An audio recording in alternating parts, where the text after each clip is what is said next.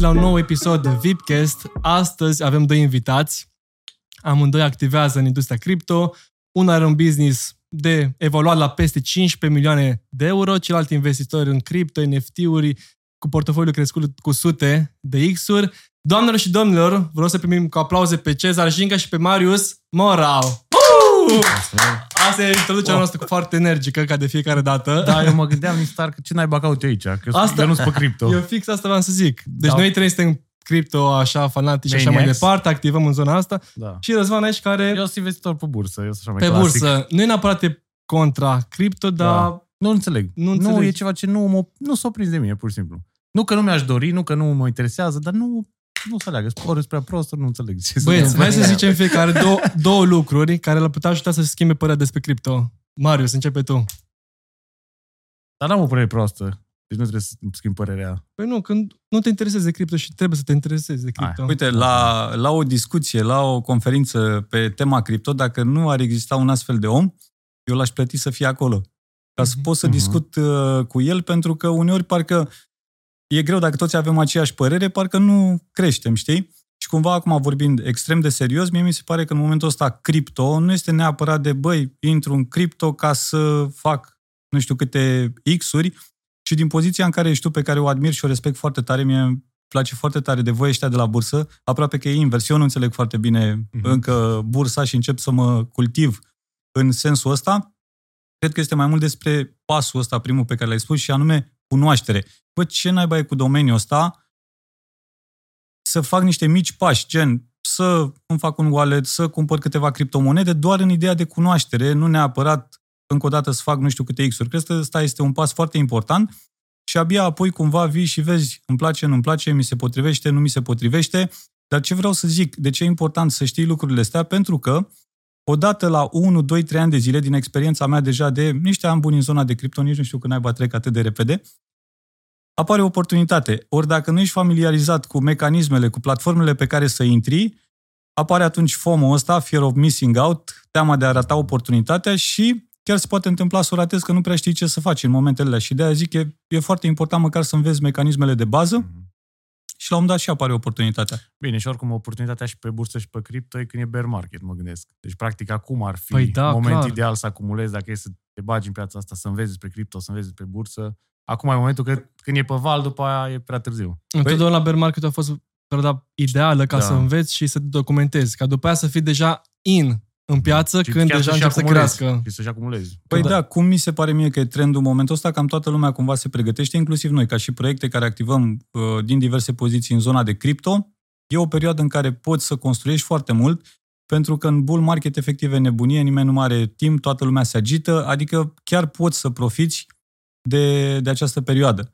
Și apropo de ce ziceai tu, da, e clar că cumva uh, baza a tot ceea ce înseamnă uh, investiție este buy low, sell high Clar. și nu cumva să facem că Invers. fiecare mai greșim.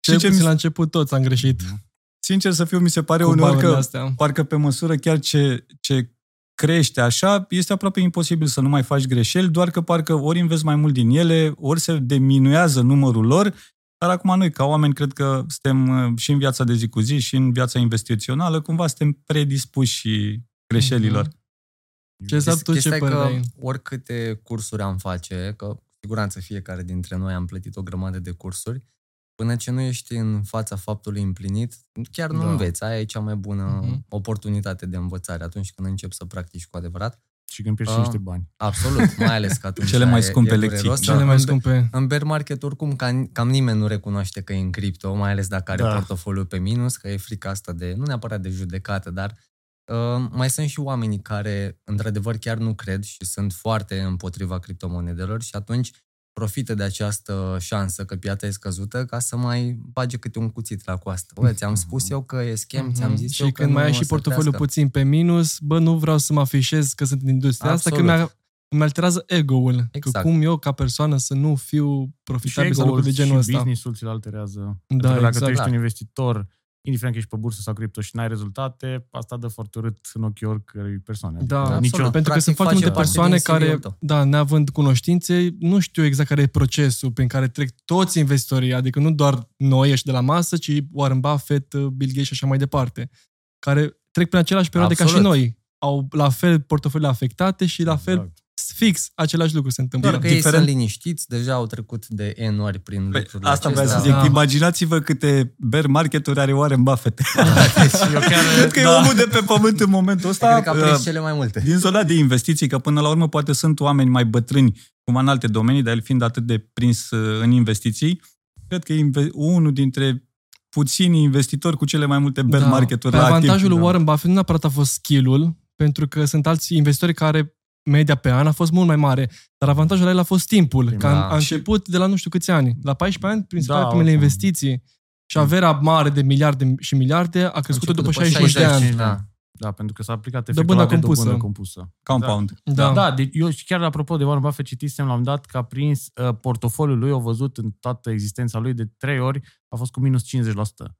Acum nu știu cum e în cripto, dar minus 50% pe bursă e foarte mult. Mhm. Cred că e ca și cum ar fi în cripto minus 90% sau ceva, minus Păi, 95%. încep să se asocieze oricum, pentru că sunt pe bursă din ce în ce mai multe sta- startup-uri din zona tech și atunci chiar am observat performanțele astea între ghilimele Mhm. cu minus 80, minus 90%. Mă uit la NIO sau Xpeng, de exemplu, Da. companii care au luat avânt destul da, de dar mare vezi că după și, pandemie. uite, și Mhm. companii mai mari, cum e Meta, de exemplu, are minus Absolut. 50%, Da, Amazon, Netflix. tot așa, Google, Da. companii... Da, asta e, asta e bear Deci market. încep să se asemene puțin uh, proiectele cripto cu cele de tech E de adevărat. pe bursă. Ce mi se pare mie că se seamănă foarte mult între bursă și cripto este atunci când sunt uh, tendințe. Tendențe? Cum se zice? Tendințe. Trend, Trends, trending-uri, da. în fine. Cum a fost, de exemplu, EV-ul în bursă. De toate companiile EV au bobuit, cum a fost și Da. Xpeng, NIO și așa mai departe. La fel și sunt tendințe în cripto, cu NFT-urile odată, Clar. gaming-ul odată, AI. multiverse, AI. AI mai nou, care din punctul meu de vedere o să fie bubuiala pentru următorul bull market. Cred că Ce părere o să aveți? fie mai degrabă un, o complexitate, un cumul, un cocktail, să zicem, de mai mulți factori, că și zona DeFi s-a, uh, s-a modernizat foarte mult, a evoluat destul de tare și acum lumea deja începe să cunoască NFT-urile și să înțeleagă utilitatea lor, dar în același timp, cum ați spus și voi, vine și AI-ul foarte tare, metaversul. Și observ foarte multe companii mari care încep să acorde atenție industriei. Mă uit la Starbucks, Amazon, Nike, Adidas, majoritatea deja au început să vadă și să înțeleagă de fapt despre ce e vorba. Și cred că asta o să dea cea mai mare credibilitate oamenilor care în momentul acesta nu, nu, nu înțeleg pur și simplu. Și clar, e de înțeles de ce nu înțeleg, că și noi am ratat anumite oportunități. Probabil că prin 2010, când ne-am făcut conturile de Facebook, ne-am dat seama că o să fie ceva destul de powerful, că am trecut prin Mirc, majoritatea dintre noi am trecut prin High High Five, Five, ASL Yahoo, ASL, Asta până să n-am auzit. Era vârstă, Serios? adresă, Da. trebuie să Au. zici de unde ești. da. Age, sex, location, Location, please. please. Va putea să face jocul ăsta. Tare. Aoleu, deci asta e... Spunem că ești tânăr fără să-mi spui că ești Ești tânăr. tânăr, Da. exact. Da. Nu știi ce Asta- înseamnă ASL PLS. Nu știu, Darian e singurul Deci de aici Darian- care e... Am Dar lasă aflat că e cine e bine. cel mai tânăr de la Dar masă. Badu știu ce înseamnă. Badu? Am lăsat Badu acum 20 de ani. E, înseamnă că nu ești foarte, foarte tânăr. Da. Deci, noi am văzut oportunitățile alea atunci, cel puțin eu am recunoscut. Mă, asta chiar o să fie oportunitate. Facebook, vedeam ce amploare a luat.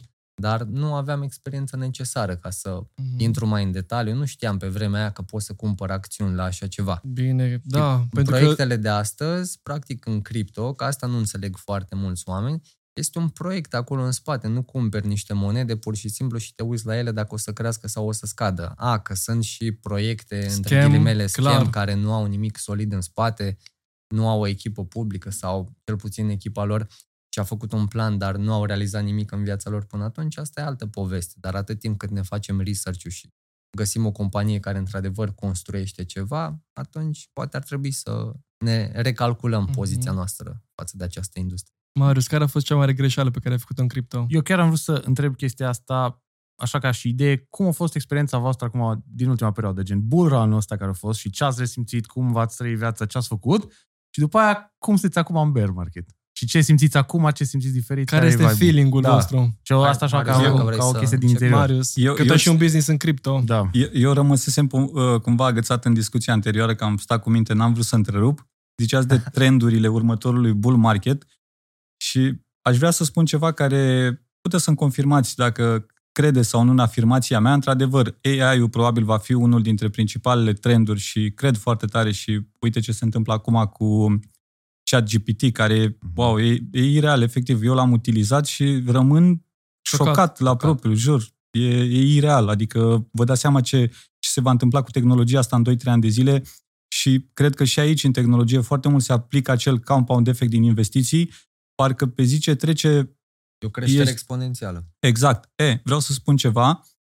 Cred că următorul trend uh, din următorul bull market încă nici nu știm de el. Hmm. Pentru că de multe ori se cam întâmplă lucrul ăsta, că apar lucruri efectiv peste noapte, că am avut cumva, cred că în ultimii ani de la ICO-urile din 2017-2018 am avut cumva, am avut DeFi, am avut uh, apoi zona de NFT. NFT-uri, în vara 2020. Gaming, Web3, Metaverse.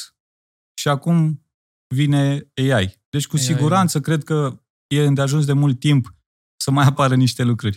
Și cred că au ajuns la un milion de utilizatori în vreo săptămână Da, e sau recordul ceva de cel genul. mai da, mare. record cea mai mare pe... Pentru un milion de utilizatori. Da. Exact, ce spuneam, e real. Și acum să revenim la întrebările voastre care mi se par uh, super uh, interesante și super bune, dar a spus două întrebări, nu știu la, la Hai care... să începem cu al doilea- al Darian. După aia, ca mea. Greșeala cea mai mare din cu cripto. greșelile. Marius. Fii atent, știi cum este cu greșelile? Am stat uh, și m-am gândit și eu de multe ori și uneori face anumite greșeli din cauza cărora parcă, știți, se face gol în stomac și te gândești, băi, dacă făceam eu lucrul ăsta mai devreme, dacă îl făceam mai bine. Eu mi-am pus și eu și m-au măcinat uneori efectiv uh, des întrebări sau gânduri de genul ăsta. M-au măcinat și pe mine întrebările astea, că sunt și eu uh, om și trec prin uh, anumite etape și cumva foarte multe lucruri, poate inclusiv în discuția asta, la mine se leagă de business-ul pe care îl fac în acest moment, de crypto exchange, unde, nu știu, sunt super dedicat, îmi place foarte tare ceea ce fac și simt că mi-au Poți să ne oferit și spui cum se numește, adică... mi-a oferit uh, Tokero, mi-a oferit foarte multe lucruri și cumva simt că zona de cripto mie personal mi-a oferit foarte multe lucruri. Dar uh, aceste multe lucruri, de obicei, am văzut că tendința este să le contorizăm în bani. Mhm. Ori mie mi se pare că foarte mult lucrurile astea ar trebui să se contorizeze în persoana în care devii tu pe, pe tot acest parcurs. Și mă gândeam fix din punct de vedere business, ca să răspund întrebării tale, mă gândeam, băi, dacă totuși făceam exchange-ul ăsta mai devreme. Noi, efectiv, povestea noastră este următoarea. În 2015 am aflat de cripto, fix în momentul în care am aflat de cripto, nu am privit-o niciodată să cumpăr Bitcoin și să crească. Eu am privit-o din punct de vedere antreprenorial. Eram și atunci antreprenor, aveam o firmă de consultanță pe fonduri europene, aici activant din 2011, și mi-a plăcut foarte mult când am văzut, nu știu, am simțit efectiv, am avut instinctul ăsta antreprenorial, băi, e clar că e ceva aici, este viitorul, dar eu am gândit-o antreprenorial, să fac un exchange prin care să facilitez schimburile de cripto. Am studiat câteva modeluri de business la momentul ăla deja existente, aveau cifre bune și am zis, e de făcut. Doar că planetele nu se sincronizează tot timpul atunci când Era îți Mercur dorești în retrogradă. Da. și n-am, uh, n-am reușit să mobilizez o echipă în momentul ăla care să facă un exchange. Dar, în schimb, am tot avut în cap chestia asta, am tot studiat, am făcut research și chiar am făcut o firmă. Culmea e că am o firmă din 2015 uh, dedicat numește? XV Coin SRL, dedicată Coin. Da, era tot legată de zona de cripto, deci dovadă că uh, am inițiat atunci acest proces, doar că nu s-a uh, finalizat. Dar apoi, timp de 2 ani de zile, am tot stat pe zona de cripto, pe zona de cripto și în 2017 auzeam tot mai des, parcă îmi răsuna în creier, cripto, bitcoin, cripto, bitcoin. Deja a început și pe YouTube, mulți youtuberi din România Da. în august începeau să vorbească de Bitcoin, E, de tot. cripto. Și eu am, cred că unele dintre primele clip, clipuri din zona de cripto, inclusiv eu am m, început atunci, dar n-am avut consistență. Apropo de anumite lucruri pe care le facem, dar uh, de multe ori consistența este cheia lucrurilor. Revenind la treaba asta, în 2017 am luat hotărârea, în martie 2017, l-am sunat pe Sabin, actualul uh, cofondator și co-CEO. Sabin, niciodată nu este prea târziu, hai să ne apucăm de treabă. Și din ziua aia chiar ne-am apucat de treabă. A durat aproape un an de zile să scoatem prima versiune pe piață și în martie 2018 am ieșit în piață. Am făcut Da, scuze, Asta- te întreb, dar uh, proiectele pe care le aveai în perioada aia le-ai pus deoparte, le-ai pus în hold sau le-ai oprit total? Și ai zis, bă, mă arunc capul înainte aici, orice ar fi. E o întrebare foarte bună. Timp de vreo, cred că undeva la 7-8 luni de zile am mers în, în paralel. În, schi, în schimb, am consumat destul de multă energie, că e greu Mhm. totuși să ai, să zicem, aproape două joburi full-time. Și a mai fost un lucru care mi-a dat foarte mult de gândit. Când mergeam la birou de consultanță și cum era un birou frumos, cu sticlă, mare, nu, Nu te mai mai, nu, regăseai. nu mă mai regăseam, Mhm. era foarte multă birocrație, nu mai îmi plăcea să fac Da. lucrul ăsta, deși pot să spun, uh, în 2011 când m-am apucat, mi-a plăcut foarte tare lucrul ăsta, aproape că l-am, l-am uh, iubit. Dar, cum spuneam de traseul nostru, ne mai schimbăm pe parcurs și este normal să schimbi principiile, viziunile și așa mai departe sau să vrei să evoluezi. Și mie mi-a plăcut asta. Culmea este că birou de la Tochero, LDV Bank la acea vreme, ca așa a început ca și denumirea, am făcut un rebranding în 2020, era la subsolul unei clădiri, uh, era igrasie pe pereți, mie îmi plăcea foarte tare acolo. Când mă duceam acolo, aveam cele mai bune energii și atunci, în câteva luni de zile, am luat decizia asta să fac uh-huh. switch-ul 100%. Regretul, că am făcut așa un mic ocol, dar a, a zis că vreți să povestim, este da. că cumva de multe ori m-am gândit, bă, cum era să fi făcut exchange în 2015? Era mai la început, cine știe cum ar fi evoluat și ai gândurile astea. În schimb, ce mi-am dat seama? Au fost și alte exchange-uri care au început poate chiar mai devreme, dar s-au închis. Uitați-vă recent la FTX. Poate eu acum un an de zile aș fi vrut să fiu în locul lui Sam. Am FTX, uite ce se întâmplă, da? Ne dă de gândit lucrul ăsta că fiecare are parcursul lui și foarte multe lucruri pe care uneori le luăm ca și greșeli, erori, sunt lucruri care, nu știu, poate așa au fost să fie pentru tine, ți ce e mai bun din, din acel lucru și nu poți decât să mergi înainte. Asta clar. Ce mi se pare interesant este că ai pornit uh, platforma fix după bull market, fix după pic. Mm. A fost în decembrie, în ianuarie deja a început să scadă Bitcoin-ul și a zis că a început platforma în martie. Martie 2018, martie. da. Cum a fost primul an? Știi cum a fost? De Uite, bear market. Cumva parcă... Gen bear market și business în cripto. Da, dar știi cum a fost? Uite, eram încă la început, învățam destul de mult, adică totuși în momentul în care e business-ul mai mare, se cunoaște mai mult uh, scăderea, să zicem așa, pieței, nu aveam atât de multe responsabilități. Atunci eram, îmi place să zic așa, eram doi oameni jumate, știi, pentru că eram eu Sabin și aveam și pe cineva cu jumătate de normă pe marketing. Uh-huh. Uh, eram puțin, știi, tu poate la momentul ăla nici nu ți salariu, n-are cât să te afecteze atât de tare. În schimb, uh, ca dovadă a credinței mele în, uh, în zona aceasta de cripto și a faptului că lucrurile își, își pot uh, reveni, lumea după, după ce a scăzut Bitcoin de la aproape 20.000 atunci, era, toată lumea era, să zic ca acum, poate chiar mai negativistă. Și am un clip pe pagina mea de, de YouTube, fix așa spuneam. Dar Bitcoin în viața lui a murit, să zicem așa, sau a fost, de, nu, a fost declarat mort, mort de foarte multe ori. În schimb, noi suntem optivi, optimiști, privim cu mare încredere în viitor și vedem Bitcoin la valori mult mai mari decât cele avute până acum. E clipul meu din martie 2018 la Bitcoin 4500 de dolari atunci. Și iată că sunt niște lucruri care s-au întâmplat. Dar cumva nici nu pot să vin eu acum să zic, băi, uite, am fost un guru și uite ce s-a întâmplat. Sunt niște, dacă tu fundamental, pentru că eu încerc să învăț și analiză tehnică, dar încă simt că n-am timpul necesar sau skillurile necesare, dar îmi place foarte tare și mă văd peste ceva timp să intru foarte tare în ele. În schimb, sunt niște lucruri fundamentale. Uite cum se întâmplă. Dacă ai o oarecare încredere și vezi niște lucruri foarte evidente din punctul meu de vedere, nu are cum să fie altfel. Adică Bitcoin la 100 de mii acum, de exemplu, e play safe să spui lucrul ăsta. Se va întâmpla. Rămâne de văzut când. când. Exact, da. Dar nici nu putem spune, băi, se întâmplă în 10 ani. E clar că se va întâmpla în câțiva ani de zile treaba asta. Deci e un preț bun și acum de cumpărat, pentru cine are viziune pe termen lung. Da, sunt întreb, foarte des sunt întreba lucrul ăsta și toată lumea acum a fost, știi ce, au tot așteptat să scadă mai mult de 15.000, se ducă, știi, 14, 10, 8 și după aia tu să tot zici, las că mai scade, iau mâine, iau mâine și după aia s-a dus în sus, știi? Uh-huh. E, e înșelătoare treaba asta. Dacă nu ești daily trader, să tot cauți bottom ăla, sincer spun, fără să fiu biased, că am un uh, crypto exchange să vină lumea să cumpere de la, de la noi poți să cumpere și din, alt, uh, din altă parte. Uh, e un preț bun de cumpărat. Dacă tu ai încrederea că va ajunge la 100 de mii, păi e un activ care practic se va aprecia de Aproape 4 ori. Da, 4 ori. Spune tu că, uite, vii din zona ceva mai clasică, să zic așa, dar în care și acolo se întâmplă minuni și încă o dată, eu am o părere foarte bună despre zona asta, dar câte din active se apreciază la modul ăsta în câțiva ani de zile, de 4 ori? Mhm. Bun, diferența principală da. este că și riscul este mult mai mare în cripto. Aici nu putem să negăm. Adică o, o persoană care vrea să-și construiască o, o pensie, mai mult este predispus să investească în bursă. Asta e clar pentru că practic păi, investești da. într-o companie care produce și are încasări și așa mai da. departe. Păi uite, vreau să zic ceva aici și uh, o să închei uh, per moment, pentru, pentru moment cu asta ca să nu monopolizez, să nu vreau să monopolizez discuția. Dar uite cum o văd eu sau foarte târziu am văzut și eu lucrurile astea, pentru că, din păcate, noi românii, dacă te uiți pe orice cifre, dar eu spun și personal, pentru că îmi place să dau foarte multe exemple personale, am avut o lungă perioadă de timp, o educație financiară extrem de precară. Da. Și acum încă trag ponoasele și tot încerc să, să învăț, dar e un... Nu se face pe... Nu se întâmplă peste noapte lucrurile astea, pentru că inclusiv după ce le înveți, după aia trebuie să stai să le aplici, trebuie să ai timpul necesar să le aplici și uneori poate n-ai timp, n-ai dispoziția și așa mai departe. Educația financiară este extrem de simplă. Nu trebuie să investești doar în cripto. Investițiile în criptomonede sunt investiții cu grad mare de risc.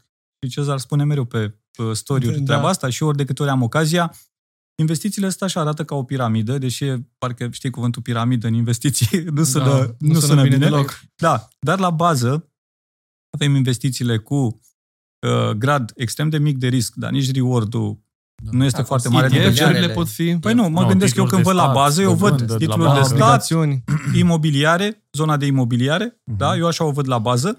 După aceea mergi către zona de stocks, ETFs, metale prețioase uh-huh. și abia apoi vine zona de, de cripto. Așa le-aș vedea normal, adică e clar că nu mergi cu uh, banii, cu toți banii către această zonă, în schimb ce observ eu? Foarte mulți oameni, dacă au puțin bani, în imobiliare, de exemplu, în momentul ăsta, e greu să bagi da. bani puțin în imobiliare. Dar partea frumoasă care este?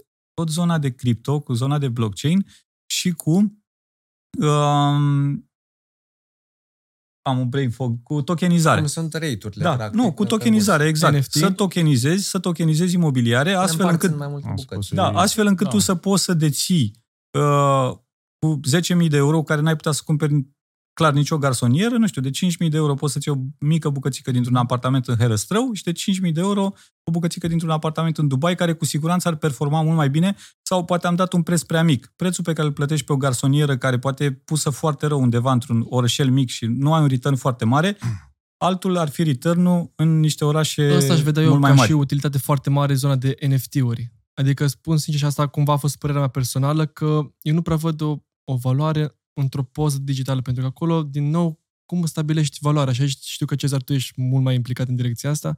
Cum poți să calculezi, nu știu, ca o colecție de NFT-uri de poze poate să crească în timp sau cum poți să calculezi valoarea?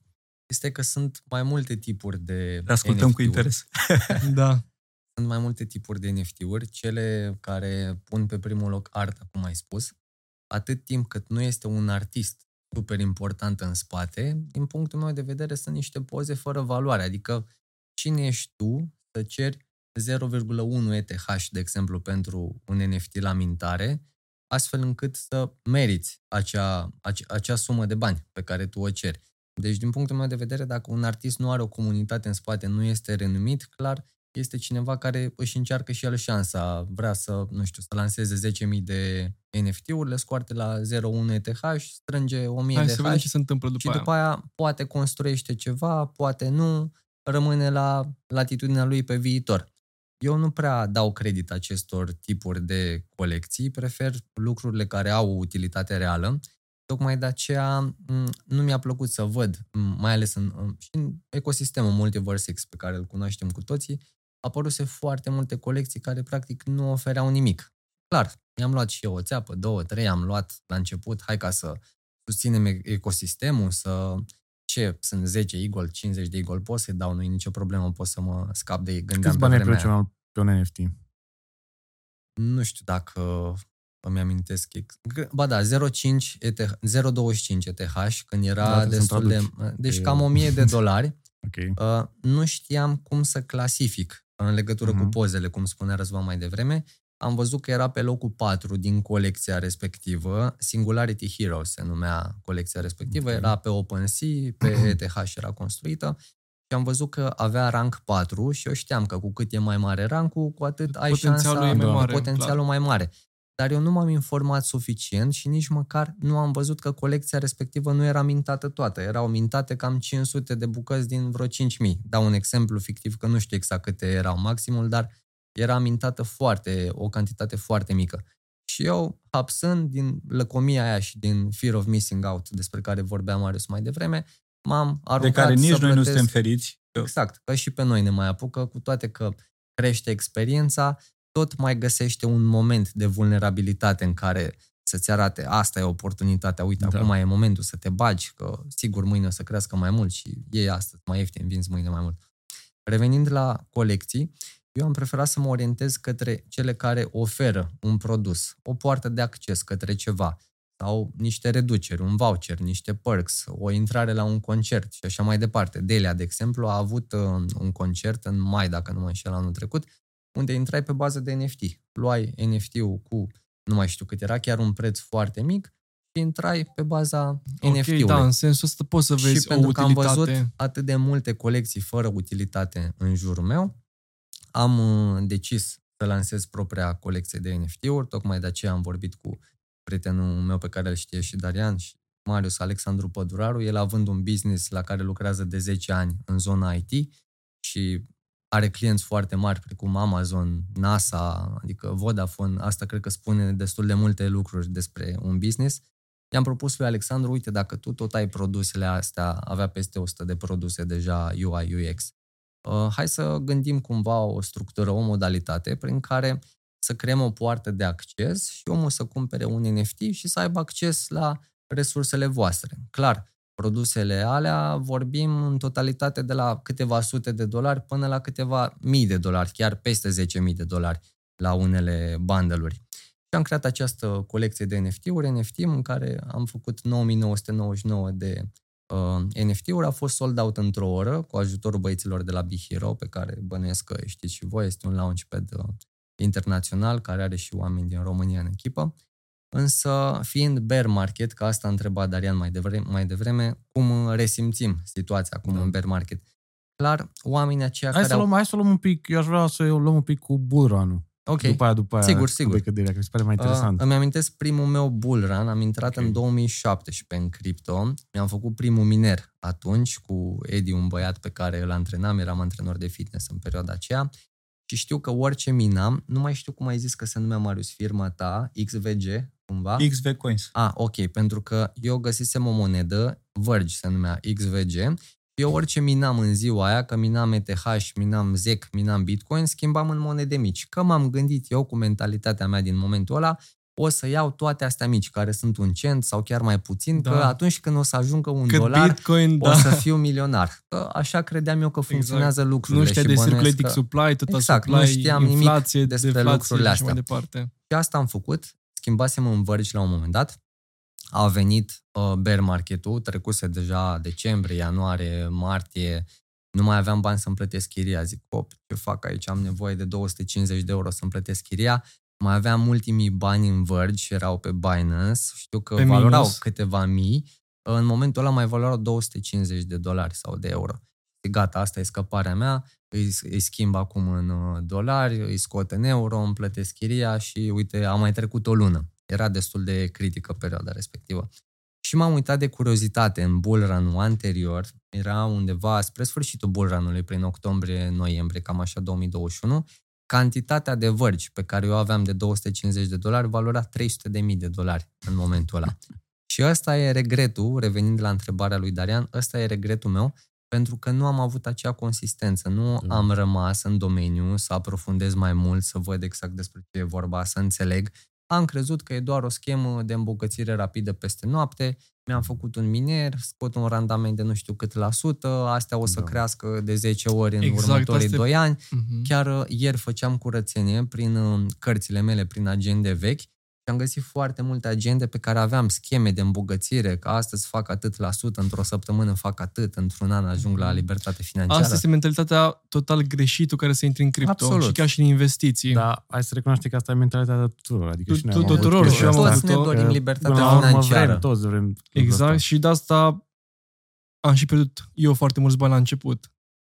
Nu știu, există cineva care Nu. nu a pierdut bani? Toți am pierdut. Că și nu tu știu. din 2015, Marius, ai pierdut și tu Uh, bani? Știi, uh, toată lumea spune, băi, dacă cumpăram eu Bitcoin acum nu știu cât timp sau acum nu știu cât timp, sincer să fiu, eu Tot cred erau că fluctuații. extrem, nu, dar e, ar, ex- ar fi existat undeva, extrapolând foarte tare, trei categorii de oameni. Ăia pe care probabil i-ar invidia toată lumea, care au ținut uh, ei pe nu știu ce hard disk, de nu i-au dat importanță că își cumpărau ei săbii în jocuri și a rămas Bitcoin acolo și l-au găsit acum și au făcut uh, milioane. Categoria poate chiar mai sperioasă, care ar fi cumpărat de o sumă, să zicem, 2000 de dolari, da? care acum clar ar fi însemnat foarte mult, dar ar fi scăzut și ajungeau la 1000 și îi vindeau în pierdere și rămâneau și cu un gust extrem de plăcut și n-ar fi învățat nimic și s-ar fi îndepărtat de piața asta. Și există și oamenii care, cumva cumpătați după niște reguli extrem de sănătoase din punct de vedere financiar, ar fi făcut 2, 3, 5 X-uri și ar fi vândut, dar nu poți să spui că ar fi făcut niște sume uh, considerabile.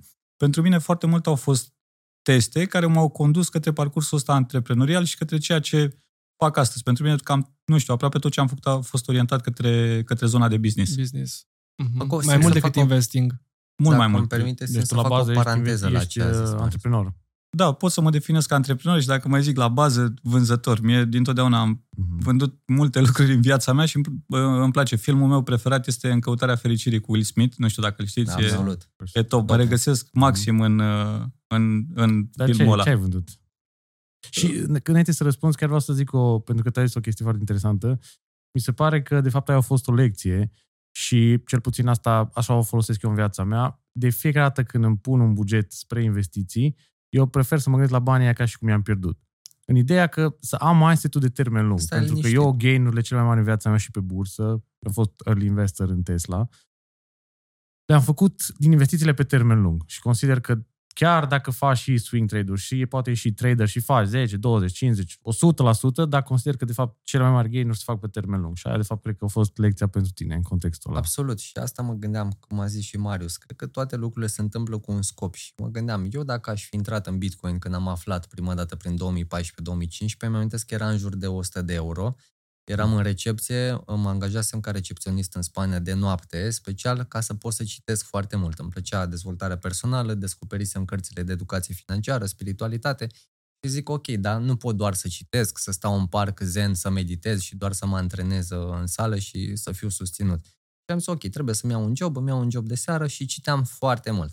Și mă uitam în fiecare seară la graficul de la Bitcoin, cum crește, cum crește, și se ducea spre 200-300 și apoi mi-am pus întrebarea, ok, și dacă eu în perioada aia aș fi intrat în Bitcoin, îi țineam până la 69.000 într-adevăr, pentru că venea frica aia, ok, Cum să gata, nu ții, s-a Cezar? Eu făcut zic că ai fi 2000. vândut fix la 69 Da, de mii. exact. După la, aceea- la după top, aceea top, ai fi- top. După aceea ai fi cumpărat uh, de mare parte acum la 15.000, Exact. acum ai fi... Eu, așa Da, ai asta ai făcut și nu vrei să ne spui.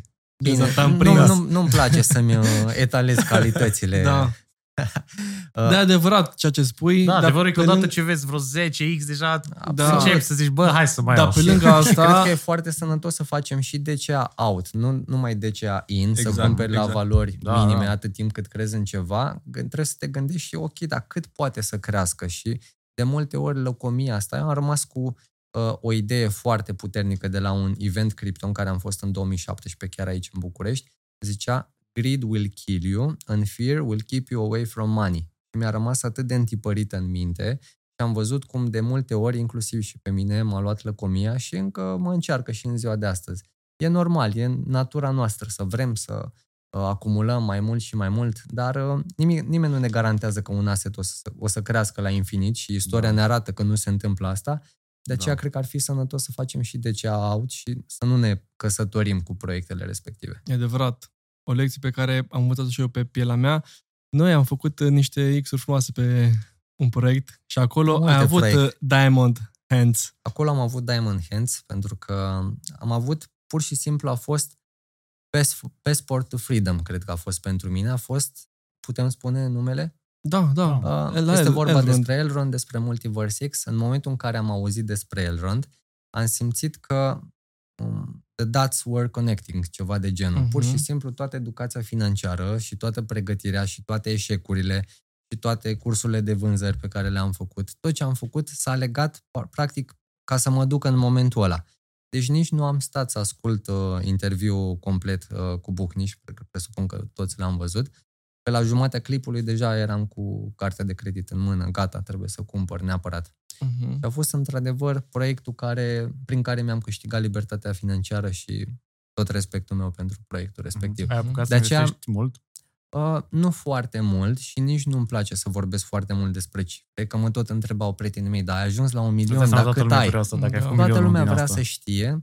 Uh, pot să spun că eram aproape de un milion pe hârtie, dar pe hârtie nu contează, Da. că dacă nu ai scos tot, atunci Da. cu ce te avantajează? Corect. Și mi-am stabilit o regulă, nu vreau nici măcar eu să știu câți bani am. Pur și Mhm. simplu, eu știu că am niște aseturi în care cred foarte mult și știu că sunt liber, să îmi trăiesc viața așa cum vreau în fiecare zi. Ce îmi place să fac? Să merg la alergat, să petrec timpul cu partenera Aia e mea cel de mai viață. important. La urma De asta ți oferă ce banii. trebuie să știu exact cât fac și să-mi pun obiective, să fac, Mhm. nu știu, 10.000 pe lună pentru că am observat că asta mă stresa foarte mult. Puneam super multă presiune pe mine Uh-huh. și chiar uh, ieri, că asta vă ziceam, vedeam în carnețelele alea cum îmi plănuiam până la 30 de ani să mă pensionez. Ok, și am ajuns la 30 de ani. Și am făcut o sumă destul de consistentă de bani. Ce fac acum cu timpul meu? Că nu poți să stai pur și simplu să te plimbi toată ziua Faci prin ceea parc ce-ți și să place, nu ce faci te nimic. atrage.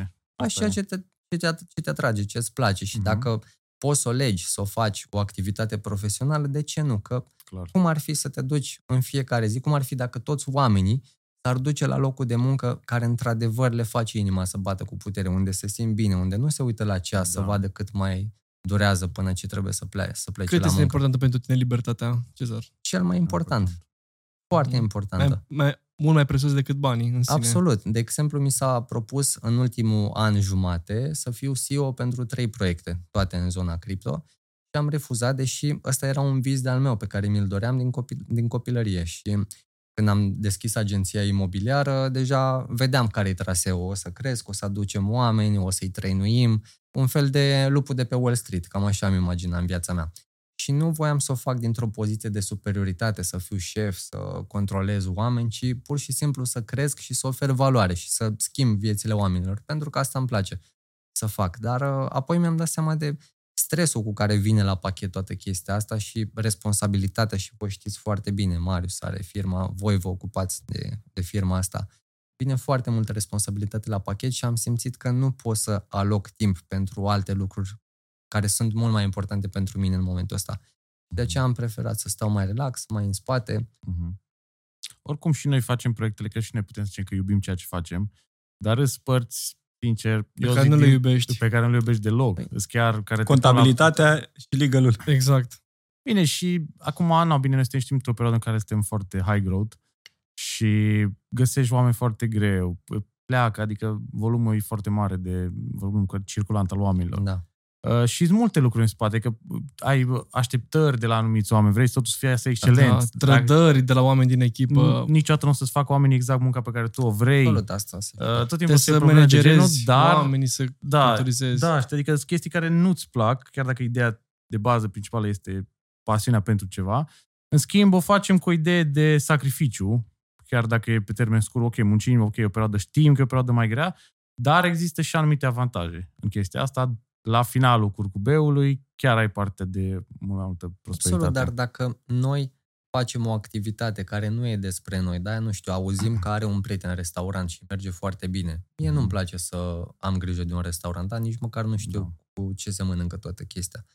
Uh, De ce m-aș angrena eu într-o astfel de activitate și să trag ca nebunul 2-3 ani? Pentru că se vinde foarte mult Păi hai ideea că zic asta eu, că de eu chiar am struggle. avut un restaurant și chiar... Ok. am Și eu am deschis un am restaurant făcut și de asta chestia a venit și și am subiectul. făcut și exit din el.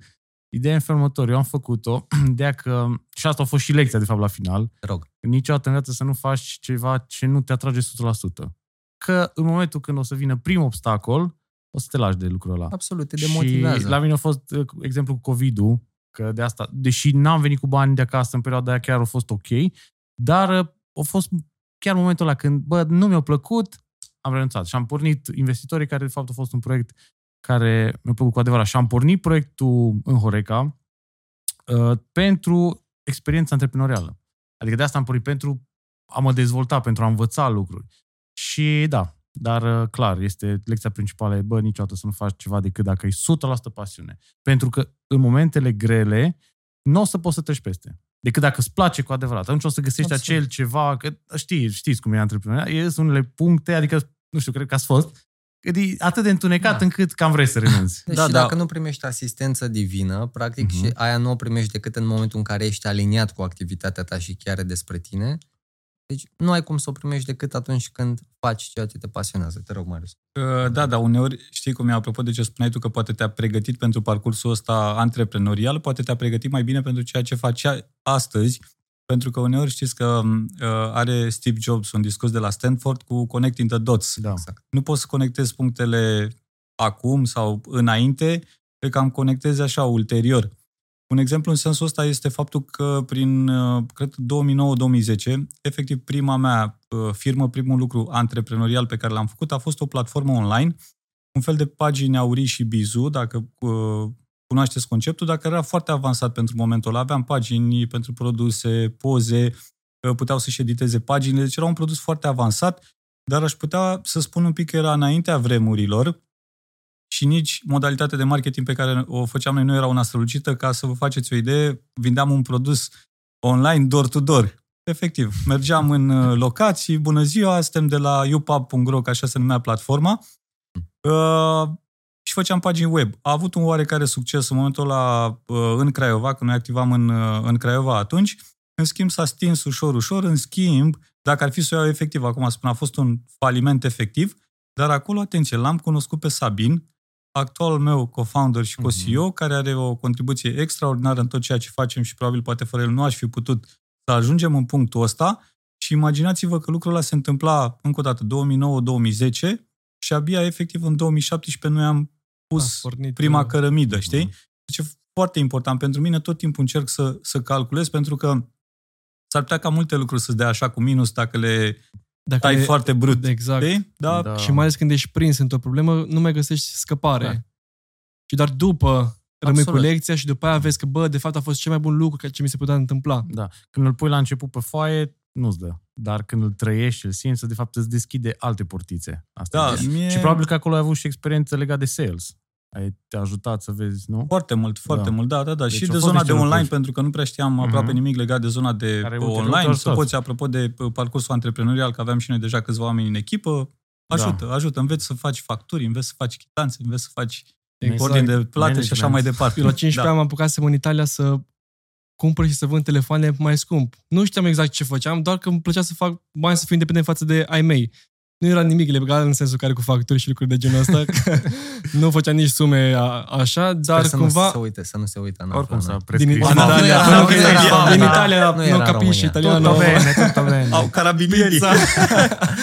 da, și cumva, după aia, când am început și business-ul, investitorii mi-au dat seama că, bă, multe calități le-am dobândit, de fapt, de atunci. Și cu negociatul. Eu am o chestie foarte, nu știu, o chestie... Dar care la și noi, la de- investitori, când e de negociat, Darian e Da, reprezentantul pe Pentru că negocieri. atunci, la 15 ani, negociam prețul cu unul de 30 de ani sau de 35 sau de 40 de ani. Cumva e, a fost chestia asta, tupeul ăsta pe care l-am deprins de atunci. După care să fie oricum win-win, adică nu există eh, că îți bagi jos de persoane sau lucruri de genul ăsta. Dar cumva, exact cum ai zis și tu, punctele se leagă în timp și n-ai cum să fii perfect din prima. Absolut. Nu există milionar, miliardar care să fi făcut totul perfect de la început. Mi-am amintit acum o vorbă, cred că Andy, un prieten de-al nostru comun, a spus-o. Deci dacă nu ți-e rușine de primul tău produs, înseamnă că ai început prea târziu. Da. Cred că spune Pe foarte dacă multe v-aș lucruri. arăta acum interfețele la primele prima versiune alfa-beta de la Exchange, Da. Da. Dar și De la, la noi, Ludovic- la, da. în programele noastre. Adică primul cu- program VIP care l-am avut, pe care l-am avut, La au avut vreo început. două sau trei feature-uri. Acum e complex, e plin, e customer Da. support, succes. Deci am, avem un milion de alte feature-uri. Da, pentru că oricum dacă, în business, dacă Și- nu evoluezi, Da, mori. și important e... E- să începi. Asta, de dacă eu am învățat ceva, bă, orice ar fi, acțiunea. Mhm. E Începi, acțiune și Da. după ce e acțiune, cumva îți permiți să repari în timp, pentru că și încasezi. Și și Da, vezi exact. ce zic oamenii, bă, uite, asta ne place, asta nu ne place. Cumva o repari în timp, o construiești în timp. N-are cum să fie produsul ideal din prima. Ori și dacă ai fi Steve Jobs, tot nu Bine, din prima. începi și perseverezi. Deci Da. asta este comboul perfect. Absolut. Da. Că începi, poți să da. începi, toți începem sala Da. la 1 ianuarie și toți o închem la 2 februarie. Vă analizam Știi? mai devreme discuția despre probleme și cum că lucrurile se întâmplă cu un anumit scop, că Marius, dacă nu mergea la acel event, nu-l cunoștea pe, Ma- pe Sabin, practic, și nu ați fi avut business-ul din ziua de azi, sau poate era, dar sub o altă formă. Mă uitam la toate problemele pe care le-am avut în viața mea, deci, practic, au fost ca o sămânță, practic, care a crescut în timp și chiar dacă în momentul ăla nu înțelegeam și îmi dădeam Mhm. cu pumnul în masă și de Da. ce mi se întâmplă asta Da, mie, da. dar La nu un e moment niciodată dat- de ce ți se întâmplă asta ție, că n-are Dumnezeu sau Universul sau Da, cum vreți să acum numim ești ceva cu tine. recunoscător, ești recunoscător pe, pentru perioadele alea. Pentru absolut orice perioadă, Asta zic. pentru că și eu la fel. alea, pentru alea cel- ne-au creat, alea Exact, ne-au exact. adus în acest punct. Deci eu am ajuns până într-un punct în care am momente când îmi pare rău că nu a fost mai întunecat. Știu perfect. Sună Și- ciudat. Sună că, masochist. că n-a fost mai greu. Da. Eu, eu și cu Andra, mi s-a făcut piele de găină. Uh, la asta mă gândeam și eu acum ceva timp, că parcă uneori, efectiv, au fost anumite perioade grele din viața noastră și Mhm. acum parcă, într-un moment în care poate chiar ești bine. bine și Da. ți-e bine, Da. zâmbești efectiv, tu zici, băi, frate. Da, Oricum, Da, perioadele și eu- grele te-au da. format. Traumele, absolut. sărăcia și toate lucrurile astea. Da. Ca Tem- exterior tem- să tem- nu tem- suntem știi? recunoscători au suficient prins de focul mult. în tine. Da. Dacă am fi puțin mai recunoscători, cred că viața noastră ar, ar arăta altfel. Și mă uitam la mine în momentul în care a început uh, bear market-ul ăsta, trecuse deja uh, cam jumate de an, mi-am dat seama, ok, e groasă rău. Și eram destul de supărat. Bă, dacă nu am scos eu atunci, de ce n-am făcut Mhm. mm-hmm. cum mi-am pus eu un plan? Că dacă începe vreodată vreun război, asta clar înseamnă sell, orice asset am, nu mă interesează vând. Mhm. Pentru că eram în l- starea de lăcomie și credeam că piața o să meargă mult mai sus. Și eram foarte supărat în ziua aia și am zis, ok, sunt nerecunoscător, ia să merg astăzi la prima mea mașină pe care încă o păstrasem și chiar ieri am reușit să o vând, s-a găsit un, un, un cumpărător pentru ea. Am urcat în prima mașină, care e din 2000, total uh, neechipată față de mașina actuală Mhm. și stăteam în ea și mi-aminteam momentul când am luat-o și diferența de la a merge pe jos sau cu metroul la a merge cu mașina aia și apoi de la mașina aia la mașina cealaltă. Și am vizualizat puțin traseul prin care a trebuit, pe care a trebuit să-l parcurg ca să ajung până acolo și am înțeles în momentul ăla, mă, nu o duc chiar atât de rău. Uite, acum un an conduceam mașina asta și asta era Mhm. viața Eu mai mea. am momente, mai ales când uh, e o situație mai grea și la business și în viață în general, să mă duc la Vâlcea, Ok. în orașul meu unde m-am născut, dar bine, n- nu prea am stat, că am stat 20 de ani în Italia și efectiv, că am stat, uh, acum când m-am întors din Italia, am stat un an acolo și a fost tot așa, o perioadă mai întunecată Mai- cumva, știi? Și mereu, de fiecare dată când mă duc acolo, parcă recapăt o energie și vin la București parcă altă persoană. Pentru că Mhm. se vede evoluția și poți să conștientizezi, să vezi Da. chestia asta în fața ta. Absolut. Știi? O Să o stare de simți pe piele. recunoștință și o stare care te ancorează în prezent, Da. probabil. Asta e. E, Dar Asta și că să ai o din recunoștință prezență prea se face mare treaba. nu e bine, pentru că după aia ești în zona de confort și bă, Da, Absolut, hai, trebuie bă, e echilibru. ok. Deci echilibru, în Da. Adică orice. ăsta, e, ăsta e cuvântul Cum de găsiți ordine, echilibru, pentru zona, oricum, între la zona noi- de confort și zona de O disconfort? să las pe Marius, că simt că am vorbit cam mult și nu vreau să fac Stai liniștit, că monopol de nu, nu, data faci, nu facem, facem concurs. unul. Nu, Da. Bine, am un cronometru aici. Uh, Glumesc, glumesc. Uh, E destul de gă- greu de găsit, dar cred că în momentul în care cred că e un pic ceva din tine, știi? Uh, Eu m-am simțit, nu știu, dintotdeauna, dacă mă uit la evoluția mea uh, profesională, tot timpul am vrut mai mult, mai mult, mai mult și nu neapărat, nu știu, poate din a o, nu știu, pur și simplu am, am simțit că se poate. Lumea asta e un loc atât de frumos, cu atât de multe oportunități. În schimb, cred că parcă e păcat să ne oprim undeva. Într-adevăr, și goana asta continuă tot timpul și a nu te bucura de poziția sau momentul în care ai ajuns, iar este, este foarte periculoasă. E o etapă și în viața mea în care încerc așa să găsesc răspunsuri la multe întrebări, pentru că parcă uneori, pe măsură, deci este un paradox ăsta, pe măsură ce vezi mai multe, citești mai multe, experimentezi mai multe, parcă îți dai seama că știi mai puține. Că nu știi nimic, da. Exact. Știi, e, e foarte complex uh, viața și, într-adevăr, este foarte important uh, echilibru. Cred că trebuie să și vrem. Eu nu sunt cumva pe principiul ăla, ai văzut, americanii vând foarte mult pe chestia asta, cu hustle, Dragoste, hustle, da. hustle. Nu prea sunt neapărat de acord, dar vezi, e, o- e o lume foarte competitivă, știi? Adică dacă nu provii din nu știu ce familie super bogată care poate să trăiască 3-4 generații de acum încolo, până la urmă la început te împinge că spuneai tu cu sărăcia, da, un portofel și un stomac gol fac minuni, adică chiar te împing foarte tare de la spate, dar la un moment dat, apoi după ce se mai astâmpără oarecum uh, foamea, intervine foamea de a face niște lucruri. Parcă vrei să contribui, vrei să dezvolți. M-am trezit și eu la un moment dat că parcă n-am mai gândit-o neapărat în, în bani, cât am gândit-o, băi, vreau ca platforma mea să fie cât mai mișto.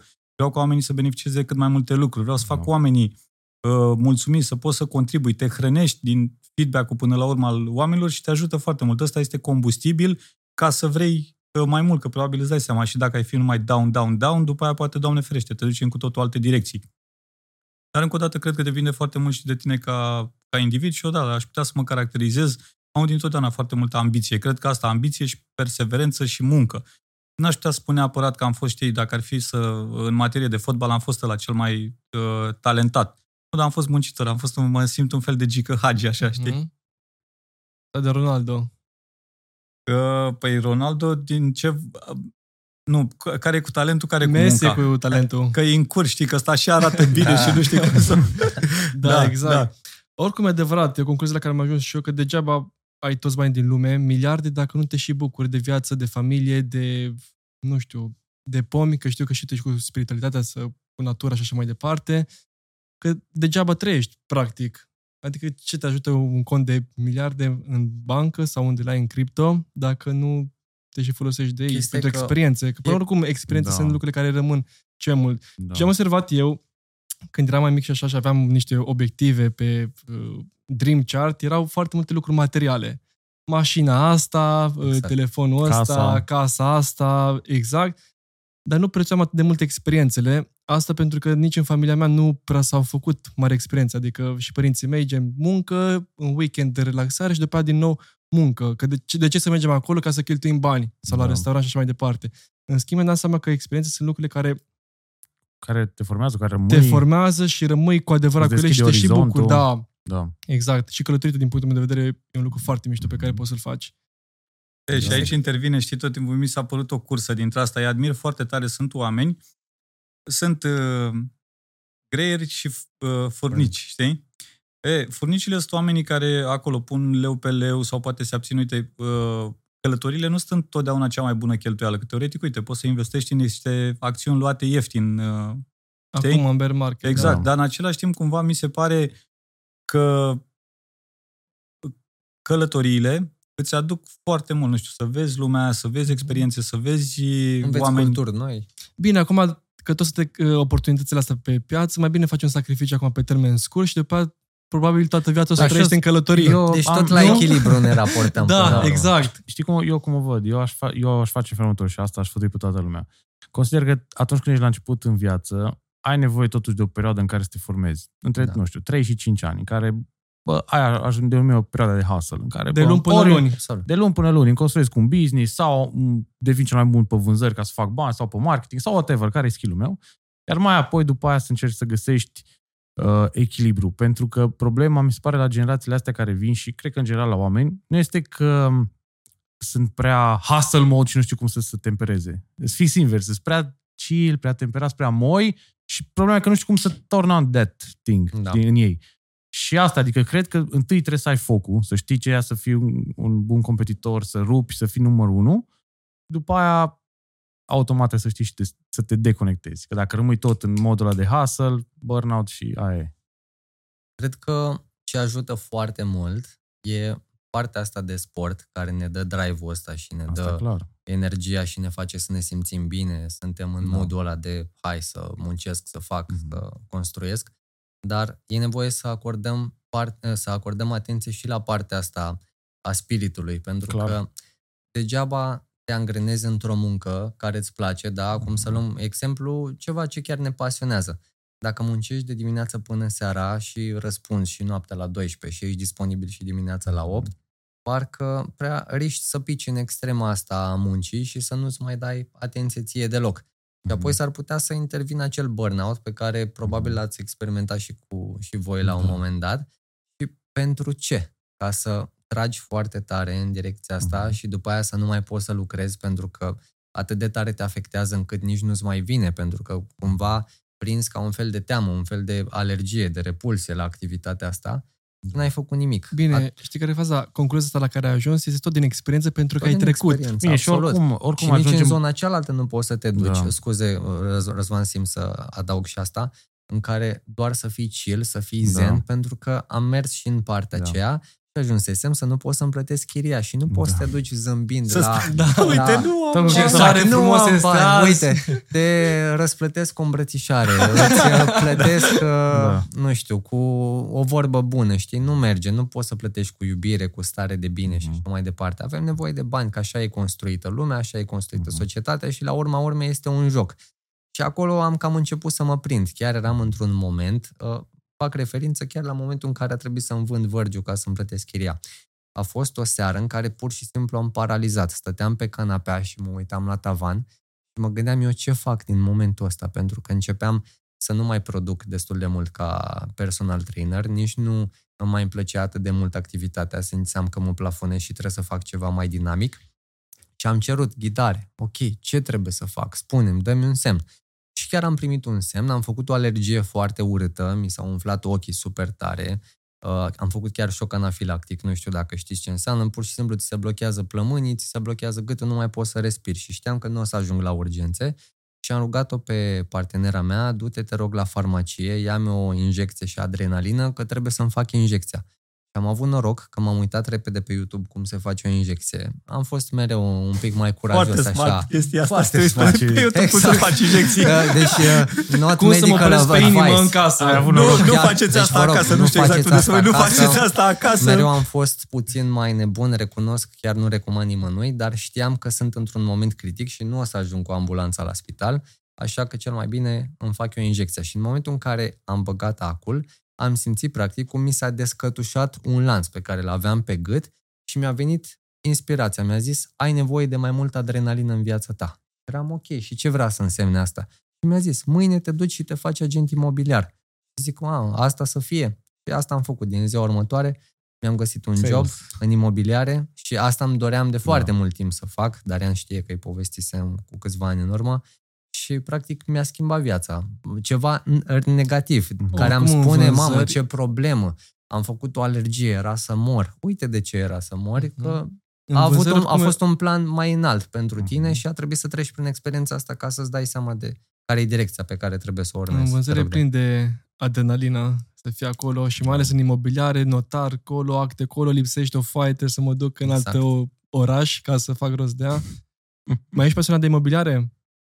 Chiar am văzut mai devreme, înainte să vin aici la voi, uh, o postare la o tipă care face imobiliare prin nordul Bucureștiului, e destul de populară, vinde imobiliare de lux și avea uh, uh, un job postat, practic, o invitație către, către job. Mhm. Și chiar mă gândeam, deci dacă vreodată m-aș apuca vreodată de o altă activitate în afară de cripto, NFT și ce fac în momentul ăsta, ar fi imobiliarele. Nu aș vrea altceva. Da, să Pur le și vinzi simplu sau îmi să le place. construiești sau să le Da. flipuiești. vorbisem noi mai de mult și despre construcție, sincer, nu mă pasionează atât de mult cât mă pasionează să vând, să merg acolo, să negociez, pentru că e o artă, pur și simplu Clar, e un joc și clar. îmi place super mult. La fel cum a zis și Darian, nu din lipsă de respect să-l domin pe celălalt sau să-i arăt eu că sunt mai șmecher ca el. Ieri Nu, chiar ai când am încredere în vândut produs mașina, și chiar am faci în preferat să las de la mine pentru că știam că așa am Mhm. simțit eu. Uite, persoana asta are nevoie, uh, nu mă ajută pe mine 500 de lei în plus sau în minus, așa că e mai bine să las. Deci chiar nu am niciodată problema asta să iau pielea de pe om, dar pur și simplu îmi place să mă joc. Pur și simplu e, e o joacă pentru mine. Marius, să tu vând. diversifici și în imobiliare sau ești all în cripto? În momentul ăsta aș putea să spun că sunt foarte mult cumva pe zona de cripto, dar încă o dată, pentru mine cripto este asocierea și cu business-ul pe care îl fac. Mhm. Practic, focusul meu foarte mare este pe, pe zona de business. În schimb, în același timp, încă o dată, că încep și eu să mă educ din ce în ce mai bine uh, financiar, uh, vreau să merg către zona de uh, diversificare, pentru că mi se pare foarte sănătos. Da, până la urmă, dacă tot înveți niște lucruri, trebuie să le și faci. Acum e un moment dintre ăsta în care îmi, îmi pun uh, Mhm. ordine în lucruri. Pentru că Îmi place, mi se pare construirea interesantă. activelor. Mi se pare interesantă zona de imobiliare, mi se pare interesantă zona de uh, stocks. Stocks. Deci, cu Dar tot siguranță e- adrenalina este în cripto. Pe cea Tu de la mai- Exact. imobiliare ai trecut la cripto. Am trecut la cripto, Da. deci pur și simplu m-a absorbit. Deci eu Mhm. deschisesem agenția, încă nu deschisesem agenția când am luat Elrond prima dată, lucram într-o anumită agenție unde l-am și cunoscut pe Darian, așa a venit Așa el am în făcut- imobiliare, așa, Așa am făcut eu mi prima s-au aliniat planetele. Da, tranzacție. Și, deci, m-a luat 5 minute pe zi, după aia 10, după aia jumate, după aia o oră, după aia m-am trezit că mie nu mai îmi place, deci intrau clienți în agenție Oh. și mie îmi venea să... Eu nu Tu te vreau domne să că am intru niște de trade-uri acasă, deci deschise. eu stau cu graficele aici deschise, stai că Punea am făcut atunci- 3X-uri pe ăsta, trebuie Punea să cumpăr Cezar în altceva. story din, uh, din birou la el, la imobiliare, că se vedea acolo și logo, cu cripto, cu acolo, cu Binance-ul, pe Binance Launchpad, Da, Launchpool. uh, am simțit că nu mai sunt sincer cu mine însumi și cu clienții mei și tocmai de aceea am preferat să pun pe Mhm. hold, cel puțin pentru o perioadă. Nu știu, poate o să mă apuc din nou Bine, de ideea e imobiliare. că ți-a și Da. mers bine pe cripto și ți-ai permis acest Absolut. lucru. Da. Și chiar am simțit că asta trebuie să fac și că toți suntem la imobiliare și la cripto. Vreau să combin un pic, eh, scuze mare, trebuie să-mi Liniște. termin ideea. Cum ar fi dacă în loc de toată nebunia aia cu notariatul despre care vorbea mai devreme Darian, scoate fiscalul, du-te, cere extrasul, stai că ăsta nu poate să meargă marți să se programeze, poate joi, stai că nu, pot, nu poate clientul ăsta, vânzător, să-și ia concediu, că el poate vineri și nu te înțelegi și pierzi timp și notarul costă mult și tranzacția durează, stai că nu intrați banii, că e deja 5, intră peste două zile. A, stai că mâine e, de fapt e sâmbătă, intră luni. Cum ar veni, cum ar fi, dacă în loc de certificatul ăsta pe care îl avem, în care atestă că noi suntem proprietari, ar fi un NFT și dacă Marius acum vrea să cumpere proprietatea mea, eu îi transfer prin wallet-ul meu, există un smart Un contract, smart da? contract, Voi un care contract sunteți cel, inteligent. e, contractul ăla intermediar, care nu ține nici cu mine, nici cu el, care nu uh, mă lasă să-i dau o țeapă sau Marius să-mi dea o țeapă, eu am transferat proprietatea acolo, Marius a transferat banii, se face schimbul, și acum e proprietatea lui. De ce tot atâta? Stai să mă programez la... Normal, E- normal că la notar nu o să le combină chestia asta, adică Da. o să fie o perioadă de tranziție destul de mare. E, Dar și mai oamenii este... văd doar, deja e o utilitatea problemă doar de noastră. timp. Eu, Da, e o lucrurile perioadă- astea se vor exact, întâmpla. problemă de Eu timp. sunt de acord cu ce zice Marius. Și apropo acolo. Oricum de se tranziție- digitalizează tot. Da, și apropo de tranziție Da. și rezistența la schimbare, Henry Ford a zis, bă, dacă mai era să mai iau după oamenii, nu vreau mașini, vreau cai mai rapizi. Exact. Da, exact. Cam așa e și aici se vor întâmpla lucrurile. Asta e doar Da, eu o aș... întrebare ca Bitcoin Aici- la 100 de mii. Când? Da. Deci Aici pe mai mine- totuși mai e o chestie rog. pe care vreau să adaug, Da, ca să fiu eu haterul din camera asta. Pe hai, măcar să existe Ideea e un în felul următor, hater. Hai că am majoritatea, răspuns, e pregătit majoritatea deja. oamenilor care cumpără imobiliare uh, sunt genul de oameni care vor să investească într-un asset foarte sigur. De obicei este poate singurul lor asset Ok. din viața lor. Și atunci mi se pare că schimbarea, da, o să vină, dar cred că o să vină în special de la oamenii care înțeleg ecosistemul ăsta și tot, toată digitalizarea asta, care pun accent și pe viteză.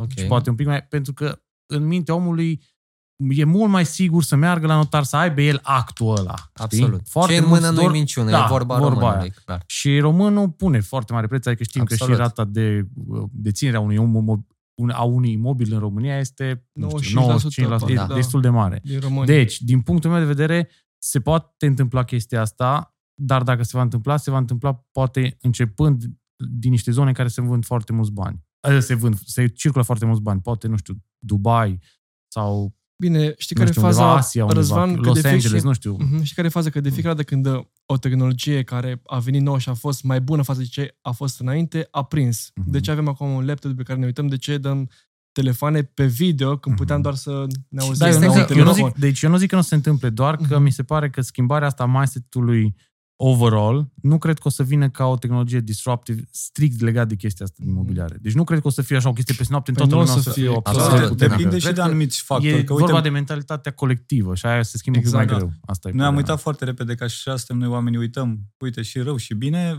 perioada pandemiei în care, uite, a venit un factor extern, neașteptat, neîntâmplat până atunci, O lebă de neagră. care a schimbat o lebădă neagră, da, cum zice Da. Taleb, uh, și a schimbat zona asta de digitalizare foarte mult, ai văzut, pentru că după aceea era problemă cu banii cash. Da. Era, imaginați-vă că dacă s-ar fi continuat problemele alea, s-ar fi accelerat și mai mult toată tranziția asta și de asemenea au fost inclusiv studii făcute în pandemie, toată zona asta tehnologică, digitalizarea a mers înainte cu 5 Da, ani într-un da, an da, jumate. Da. Și la tot ce înseamnă partea de judecătorie, înainte nu se Da, răspundea la mail-uri, deci- adică știu de surse directe. Gândiți-vă Totul că s-a- înainte- Și la primării, adică câte nu s-au îmbunătățit. Da. Deci, de asta uneori, în tot ceea ce facem noi, apropo de zona asta de uh, inovație, trebuie să ne punem întrebarea, băi, nu cum arată lumea peste un an, cum va arăta lumea în 5 sau 10. 10, Și da. aici, uite, te provoc pe tine Mhm. la o discuție. Aș vrea să-mi spui din o opinia ta super proprie și personală, cum vezi tu în următorii ani pe zona de metale prețioase, care este o zonă foarte interesantă de investiții, tinerii, generațiile tinere, vorbesc de 18, 30, 30 și un pic de ani, ce ar cumpăra? Ce crezi tu că ar cumpăra? Bitcoin sau aur? Generația tânără, Bitcoin. Bun. E, imaginați-vă, e, imaginați-vă că lucrul ăsta se va tot întâmpla niște ani de zile. Aurul în momentul ăsta are o capitalizare, cred că de 10, 11, 10 trilioane. 10-11 Da. trilioane de euro. Bitcoinul în momentul ăsta e sub un trilion, că toată piața e undeva la un trilion, dar se spune un, milion versus, un trilion versus 10. Mhm. Ima- imaginați că la un moment dat se va face efectiv, odată crește și adopția în zona de cripto, dar vine și Este o capitalizare populație tânără. din alte zone. Da, nu spun că o să plece toată lumea din tot ce înseamnă aur să vină în cripto. În schimb, imaginează doar 3 trilioane dacă pleacă de acolo către Bitcoin, ce se întâmplă cu zona asta. Și pare, Mhm. fundamental vorbind, pare o chestie super făcubilă, pentru că, încă o dată, tinerii, începând cu generația noastră, în jos, da, Mhm. N-ar mai vrea să dețin aur. Băi, aș prefera să dețin Bitcoin, că uite, parcă e mai mișto, lumea vorbește de Mhm. Bitcoin, nu, uite, dacă pui calitățile, uite, pare că e mai interesant, se schimbă pur și simplu, se schimbă lumea Da, sub ochii și noștri. asta- Da. Datorită Bine, aici, Bine, dacă tot- digitalizării. Dacă tot, hai să fiu hater. Dacă rog. tot îți hater până la final, acum trebuie să te și te gândești câți din oamenii aia care sunt tineri, generația tânără, au cu adevărat bani ca să impacteze uh, din punct de vedere investițional. Adică nu sunt oameni care au bugete mari care să poată să schimbe cumva trendul. Asta este părerea mea. Adică consider că oamenii care pot să schimbe trendul, oamenii, în special instituțiile, instituționalii și oamenii care au, nu știu, peste 40 de ani, poate, care au Păi da, da, forță de apropo, tot cumpărare. ce spuneam, Că da, spuneam tinerii undeva zona vor- de 10-15 ani, dar imaginează că se face și transfer de valoare de la părinți, care se întâmplă, da, e viața, se trerupe la un moment dat, se duc către tineri și tânărul ce o să facă? Probabil o să Da. vândă aurul și o să cumpere Bitcoin Da, sau și poate, plus nu că știu, acum nu mai alt... există mentalitatea aia că bă, Trendul, trebuie să da. simt în mână neapărat. Ca și- acum tot ce face, tot, tot, bi- toate businessurile nu se văd, nu sunt... Și românul e foarte palpabile. întreprinză- întreprinzător. Oricum, în 90, părinții noștri, bunicii, au văzut oportunitatea, majoritatea dintre ei. Cum s-a deschis granița, Mhm. s-au dus la turci și au încărcat uh, Da, tirurile da. cu blugi, au venit și au făcut bani.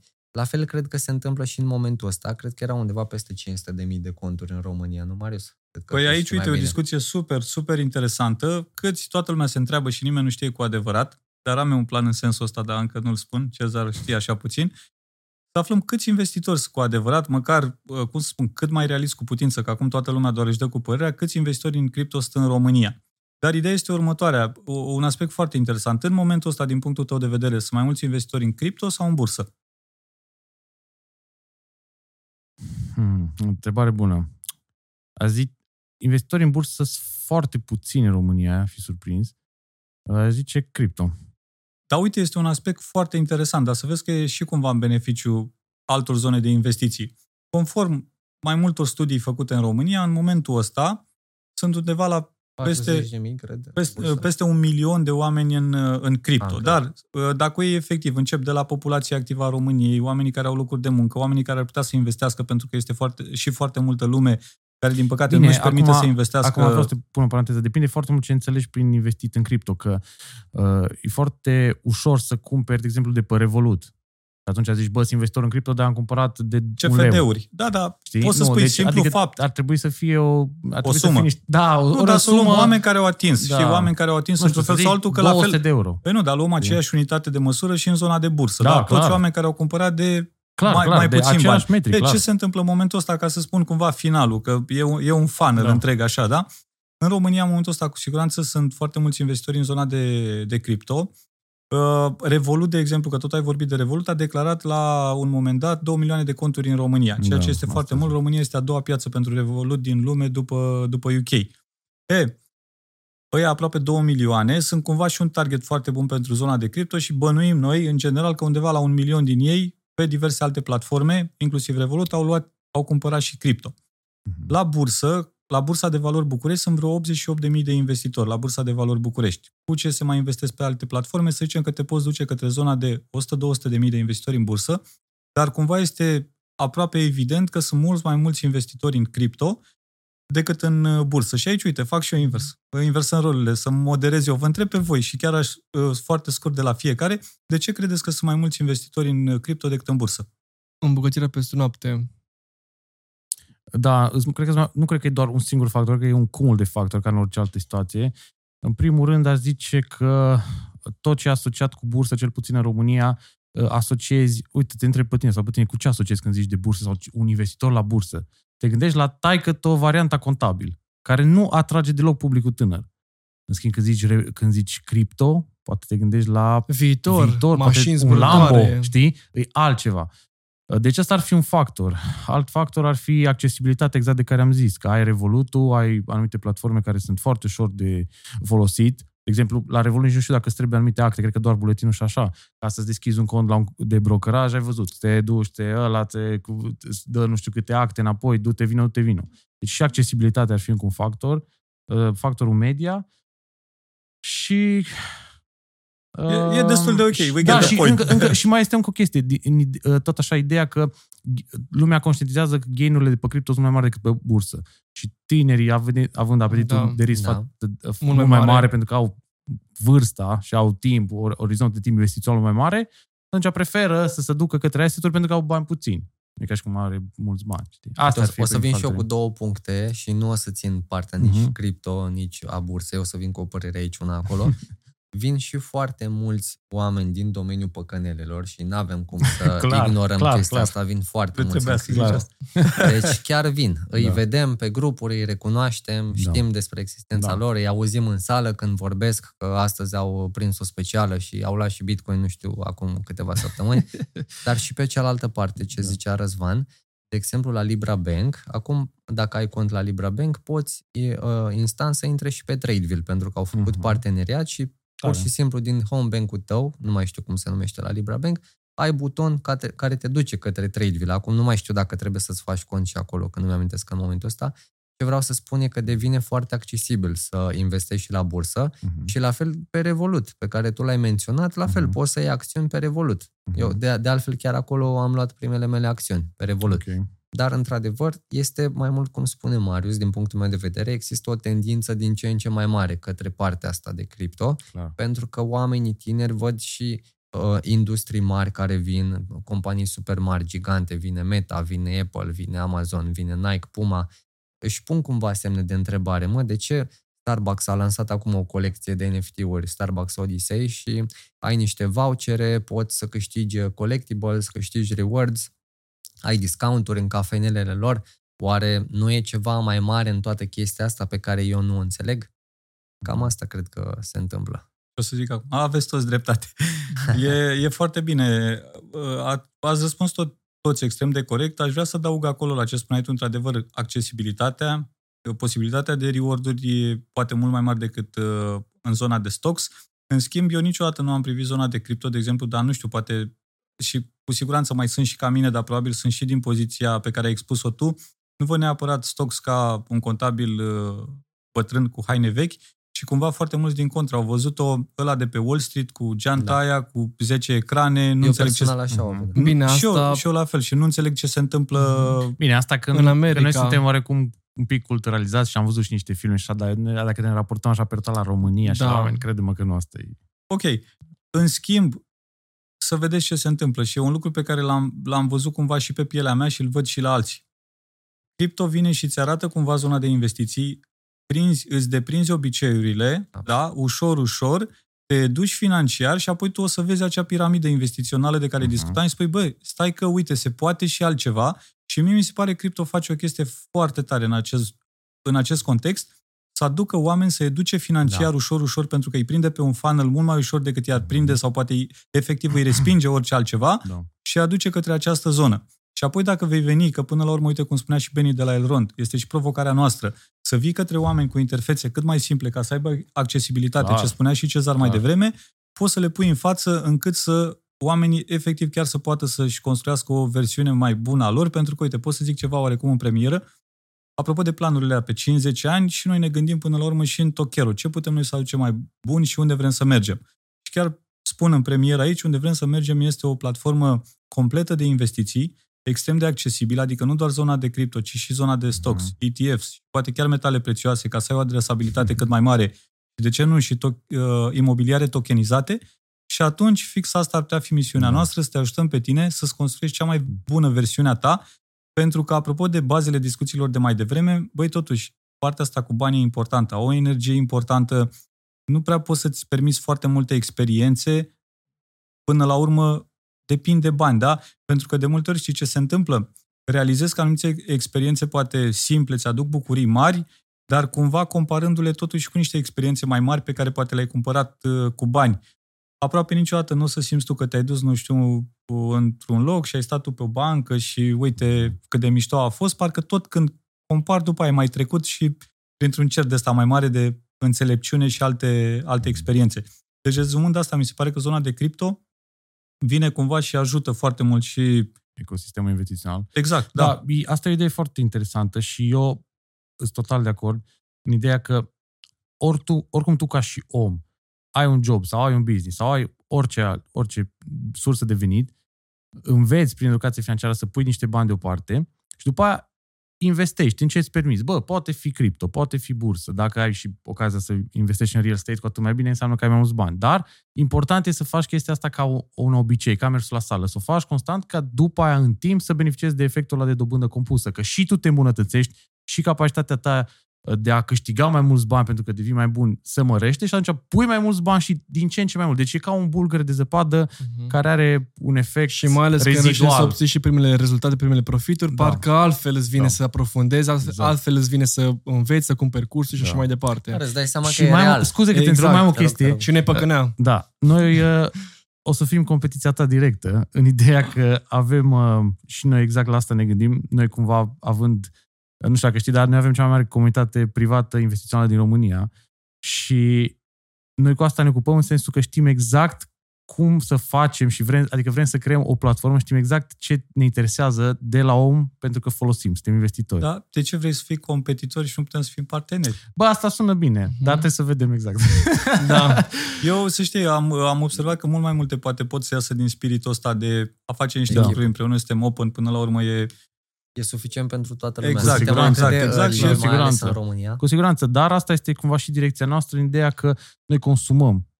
Bine, mai puțin, adică eu îți spun, eu ca și, bine, comunitatea noastră consumă și cripto, dar ne interesează foarte mult partea de stock, în special credem că putem să lansăm o, pro- o platformă care să, să intră foarte puternic în România și ne putem folosi de foarte multe persoane chiar din România, așa, ca să intrăm. În ideea că, uite, de exemplu, cum a fost Robin Hood, știi, sau cum e Da, Robin Hood da, pentru da. America.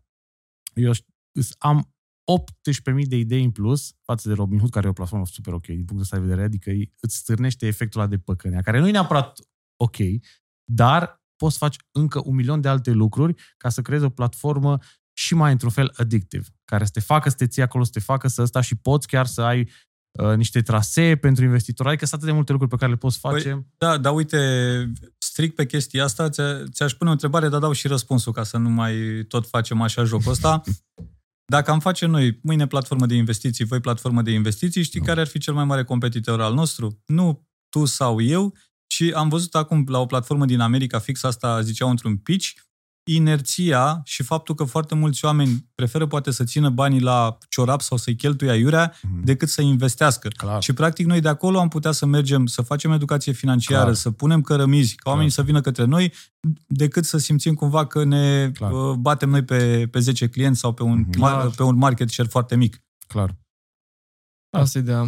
Asta e ideea. Viitorul sună și, bine. Exact, și e foarte mult de lucru, chiar și, că apropo, dacă tot vorbim de, să vorbim de România, e foarte mult de lucru pe partea de educație financiară, uh, dar viitorul sună bine. Până la Din urmă punctul meu suntem de pe vedere, adică ultimul loc sau Nu după suntem- Sudan ca și Da, suntem educație după- financiară Trist, și mai puțin trist, de 1% extrem de din trist. români investesc, Investesc, mai în timp ce în puțin, da. America peste 50%. Da, există loc de îmbunătățire și adevărul este că a, dacă este un avantaj, în- dacă este tot așa o chestie pozitivă în tot acest aspect, e faptul că de bine de rău generația tânără începe să fie interesată de investiții pentru Da. că s-a săturat să aibă un șef de căcat, s-a săturat să aibă parte de inflație și să nu știe cum să treacă peste. Încep și s-a să-și dea seama săturat, că și s-a pensiile săturat, nu da, sunt chiar și atât s-a de săturat să nu profitabile. aibă și ei ceva a lor, poate o casă, poate o mașină, ceva să le placă lor, știi? Și bă, vreau și eu să învăț despre educație financiară, o să știu și eu ce să fac cu banii, că până la urmă și voi știți că nu ajungeți la un punct, că nu e chiar atât de complicat, adică exact ce am zis eu, îți îmbunătățești calitatea de a câștiga, înveți să economisești eficient, investești. Investești. Asta e, asta e calea. Repeți. Asta e tot. Și din ce în ce mai mulți oameni uh, sunt interesați și eu chiar mă bucur de chestia asta. Da, asta observ și eu, adică mi se pare că lumea începe să fie din ce în ce mai deschisă către treaba asta, dar e nevoie, e exact ca la sală, știi, fără un antrenor uneori e foarte greu, trebuie să Da, ai o disciplină de da. fier și un antrenor ajută, ajută Da, foarte da. mult și cam asta, dacă până la urmă, uite, construim și noi, ne facem o, o misiune până la urmă noi ca persoane și businessurile pe care le construim e să fim acești antrenori, pentru că până la urmă, ok, uh, suntem SRL-uri, vrem să facem uh, profit, ajuți și oamenii, e, e E win-win. win-win. Clar. Exact. Și Referitor la ce zicea Marius, e clar că atunci când există cineva care a ajuns deja acolo unde tu îți dorești să ajungi, de ce vrei neapărat să te dai cu capul de toate obstacolele și să experimentezi toate problemele când ai putea să înveți de la persoana asta care Corect. este calea mai rapidă, atât timp cât desigur rezonezi cu ea, că poate nu ne place fiecare persoană expertă din Normal, fitness sau din normal. educație financiară sau din cripto și așa mai departe, Mhm. dar cred că fiecare individ, fiecare dintre noi, fiind, Da. având felul nostru unic, își poate găsi antrenorul per- perfect pentru Ideal. domeniul respectiv în Mhm. care vrea să Adevărat. evolueze. E ca și cum ai vrea să înveți chirurgie pe creier singur. Nu are nicio logică. Da, De da. asta ai nevoie de profesori și la fel și din punct de vedere al educației financiare. Bine, nu știu voi, dar eu la început am început singur și a fost foarte greu. Pe aici, da, E- toți. e, toți da, am început de am pierdut e bani. foarte ușor să te lași, mai ales atunci Da, când pierzi, când pierzi, bani și zici, da. începi deja cu convingerea, a, păi e țeapă, Păi păcănea și exact lucruri ca de genul antrenorul, ăsta. cum zicea Marius, acel extra mile te face să, să-l, să-l parcurgi, Mhm. pentru că e acolo în spatele tău și te învață și îți spune Exact. din Alt, experiența altfel lui. e să începi deja cu Mhm. o comunitate de oameni care deja asta fac. Absolut. Bă, eu acum trec printr-o perioadă cu portofoliul mai nasol. Da. De ce se întâmplă Mhm. asta? Și când ei uh, sfat de la cineva care deja a trecut prin chestiile astea, și este vezi mult că mai e ușor. relaxat, nu e speriat. Exact. Ori Din contră, comunitate, ori un profită mentor. de Da, clar. scăderi Mhm. și de tot. Da, și aici, pentru că poate se uită și uh, oameni mai tineri la noi, uite aici intervine și e foarte important acea medie a celor cinci, Cinci. oameni cu care Mhm. ești înconjurat Da, sau absolut. lucrurile pe care le consumi tu de uh, zi de zi, Clar. pentru că, ok, e plăcut să jucăm o FIFA, ne place tuturor, să ne uităm la un serial pe Netflix, dar în același timp trebuie să-ți creezi și niște obiceiuri, să-ți iei uh, informații, să fii înconjurat de oameni care te trag în sus, nu te trag, uh, nu te trag în jos. Deci foarte important e crea, este crearea acestor uh, obiceiuri, mediu și lucrurile pe care le consumi în fiecare zi. Care e obiceiul vostru care e cel mai relevant pentru voi? Care simțiți că, bă, fără asta n-aș putea să trăiesc? Eu Sau încep, n-aș- n-aș eu mai încep fi ziua eu. alergând. Îmi place foarte mult. E momentul meu cu mine. Îl Mhm. mai numesc primul meu moment al zilei să fie pentru Dumnezeu, pentru că a, nu vreau să intru în detalii despre ce înseamnă Dumnezeu pentru mine, pentru Da. că fiecare îl vedem într-un anumit fel, dar uh, consider că e foarte important să ne dăm atenția acestei voci interioare, să stai tu cu tine, să stai relaxat, să faci un primul lucru pe care îl faci Practic, e o dimineața să formă fie de pentru tine. meditație activă Un pentru fel de tine. meditație activă. Nu Mhm. trebuie neapărat să stai pe bancă, să închizi ochii, să nu te Da. gândești la nimic, că există și foarte mult bullshit în industria asta. Clar. Și foarte mulți trainer spirituali oricum sunt acolo doar să bage mâna în buzunar Să la facă oameni bani. care... Ca, ca în orice domeniu, Da, e da. normal. În orice pădure există uscăciuni, de aceea trebuie să fim atenți la ce antrenori ne luăm, pe orice nișă am vrea să Exact. evoluăm. Absolut. Îmi place foarte mult dimineața să alerg, nu știu, deci pur și simplu mă simt atât de viu și mă simt atât de bine și, în primul rând, simt că am făcut cu succes deja prima activitate, o activitate care era considerată foarte grea chiar și de către mine și e consi- considerată grea, de exemplu, de majoritatea oamenilor. Dimineața erau minus 6 grade, iar alergam, se făcea condens și se crease gheață pur și simplu pe barbă. Eu nu simțeam frigul, eram atât de împăcat cu mine. Fac ceea ce îmi place, nici Deci măcar nu alergatul trebuie să, pentru tine- să trebuiască să fac. Mhm. Și merg și la sală, fac antrenamente, dar alergatul la dimineață mă, mă încarcă de energie foarte mult. Mhm. Marius, Marius, cititul. Copi, Ești un co- pasionat. co- copiez de la uh, Cezar. Zic, pentru mine cel mai uh, important fițică. este, este, este prima gură de cafea. Ok. Cu obicei. Glumesc, nu. Îmi place foarte mult cafeaua. Deja o consider, știi, apropo de echilibru, deja simt că sunt dincolo, că beau, beau prea multă, dar îmi place foarte tare. Am început să mai beau decofeinizată și văd că am început să facă destul de bună. Nu se simte da. Da. diferență foarte mare. Nu e ca Uh, berea fără alcool. O să Nici citesc din Oricum, Cezar. nu să- știm că noi nu bem cafea deloc. O- Nici amândoi nu am O să citez uh, din Cezar, din mine și din Will Smith. El are așa. Uh, nu spune neapărat ca cel mai important uh, obicei, cum am spus-o voi în context, spune două cheie ale vieții. Alergatul și cititul. Din două motive. Pentru că în momentul în care alergi, ai un pitic pe creier care îți spune nu te trezi, vezi că e frig, nu mai poți, oprește-te.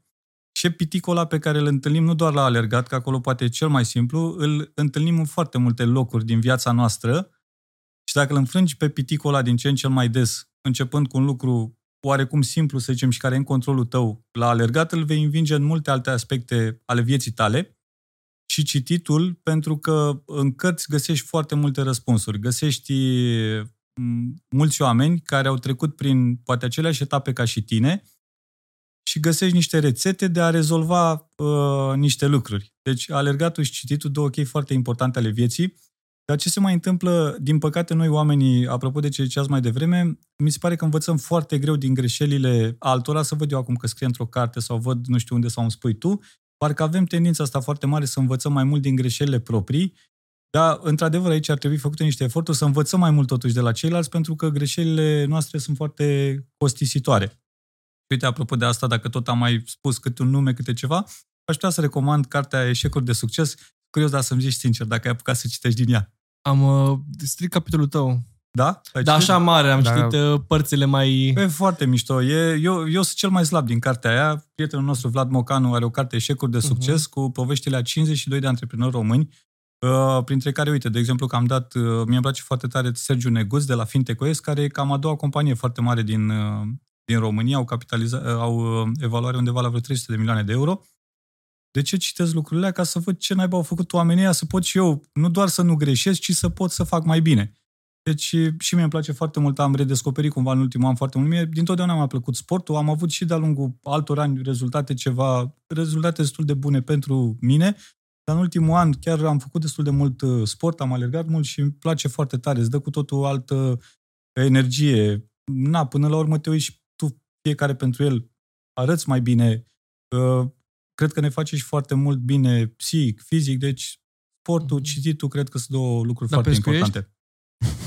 Băi, anul trecut iarăși că tot mai, încerc și eu să mai fac lucruri, Bună să mai, întrebare. știi, uh, Nu, se, asta pentru că am citit ceva în carte. se acumulează, Aha. a pus el accent de asta cu pescuitul. Cu pescuitul. A, asta a Se- rămas. Da, Da, dar era cu uite. pescuitul. și a fost, aia a Păi fost dacă- ar- aruncat da. așa, că eram într-un De moment ce ai atunci. pescuit? Nu știu. Da, da, stai să zic. Uh, se acumulează foarte mult stres și în business la un moment dat se adună, se adună și na, trebuie să mai refulezi așa pe niște căi, să-ți mai găsești liniștea asta.